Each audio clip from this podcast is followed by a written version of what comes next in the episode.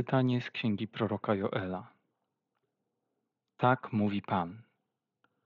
Nawróćcie się do mnie całym swym sercem, przez post i płacz i lament. Rozdzierajcie jednak serca wasze, a nie szaty. Nawróćcie się do Pana, Boga waszego. On bowiem jest litościwy, miłosierny, nieskory do gniewu i bogaty w łaskę, a lituje się nad niedolą. Kto wie, może znów zlituje się i pozostawi po sobie błogosławieństwo plonów na ofiarę pokarmową i płynną dla Pana, Boga waszego. Na Syjonie dmijcie wróg, zarządźcie święty post, ogłoście uroczyste zgromadzenie. Zbierzcie lud, zwołajcie świętą społeczność, zgromadźcie starców, zbierzcie dzieci i niemowlęta. Niech wyjdzie oblubieniec ze swojej komnaty, a oblubienica ze swego pokoju. Między przedsionkiem a ołtarzem niechaj płaczą kapłani, słudzy pańscy. Niech mówią, zlituj się, Panie, nad ludem Twoim, nie daj dziedzictwa swego na pohańbienie, aby poganie nie zapanowali nad nami. Czemuż mówić mają między narodami, gdzież jest ich Bóg? A Pan zapłonął zazdrosną miłością ku swojej ziemi i zmiłował się nad swoim ludem. Oto Słowo Boże. Zmiłuj się, Panie, bo jesteśmy grzeszni. Zmiłuj się nade mną, Boże, w łaskawości swojej. W ogromie swej litości zgładź moją nieprawość. Obmyj mnie zupełnie z mojej winy i oczyść mnie z grzechu mojego. Zmiłuj się, Panie, bo jesteśmy grzeszni. Uznaję bowiem nieprawość moją, a grzech mój jest zawsze przede mną. Przeciwko Tobie samemu zgrzeszyłem i uczyniłem, co złe jest przed Tobą. Zmiłuj się, Panie, bo jesteśmy grzeszni. Stwórz Boże we mnie serce czyste i odnów we mnie moc ducha. Nie odrzucaj mnie od swego oblicza i nie odbieraj mi świętego ducha swego.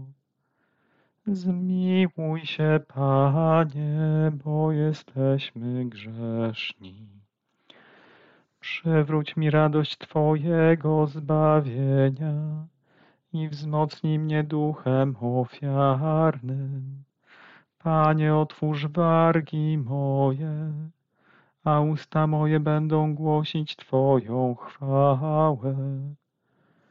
Zmiłuj się, Panie, bo jesteśmy grzeszni.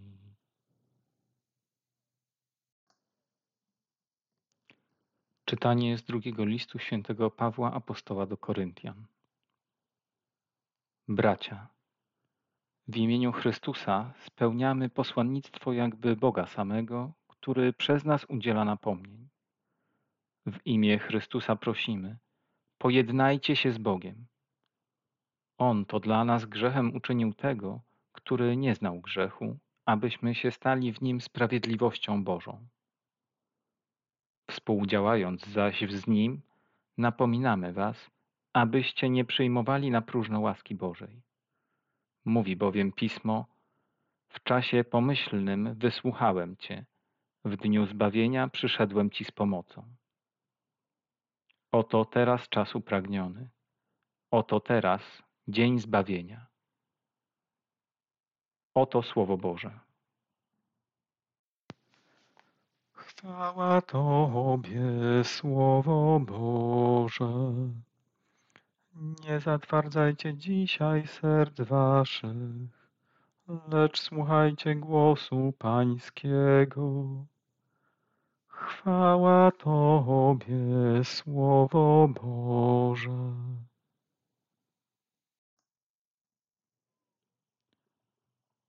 Z Ewangelii Świętego Mateusza. Jezus powiedział do swoich uczniów: Strzeżcie się, żebyście uczynków pobożnych nie wykonywali przed ludźmi po to, aby was widzieli. Inaczej bowiem nie będziecie mieli nagrody u Ojca waszego, który jest w niebie. Kiedy więc dajesz jałmużnę, nie trąb przed sobą, jak obłudnicy czynią w synagogach i na ulicach, aby ich ludzie chwalili. Zaprawdę powiadam wam, ci otrzymali już swoją nagrodę. Kiedy zaś ty dajesz jałmużnę, niech nie wie lewa twoja ręka, co czyni prawa, aby twoja jałmużna pozostała w ukryciu. A ojciec twój, który widzi w ukryciu, odda tobie. Gdy się modlicie, nie bądźcie jak obłudnicy. Oni to lubią w synagogach i na rogach ulic wystawać i modlić się, żeby się ludziom pokazać. Zaprawdę powiadam wam, otrzymali już swoją nagrodę. Ty zaś, gdy chcesz się modlić, wejdź do swej izdebki, zamknij drzwi i módl się do Ojca Twego, który jest w ukryciu. A Ojciec Twój, który widzi w ukryciu, odda Tobie. Kiedy pościcie, nie bądźcie posępni jako błudnicy. Przybierają oni wygląd ponury, aby pokazać ludziom, że poszczą. Zaprawdę powiadam wam, już odebrali swoją nagrodę. Ty zaś, gdy pościsz, namaść sobie głowę i obmyj twarz, aby nie ludziom pokazać, że pościsz, ale Ojcu Twemu, który jest w ukryciu. A Ojciec Twój, który widzi w ukryciu, odda Tobie.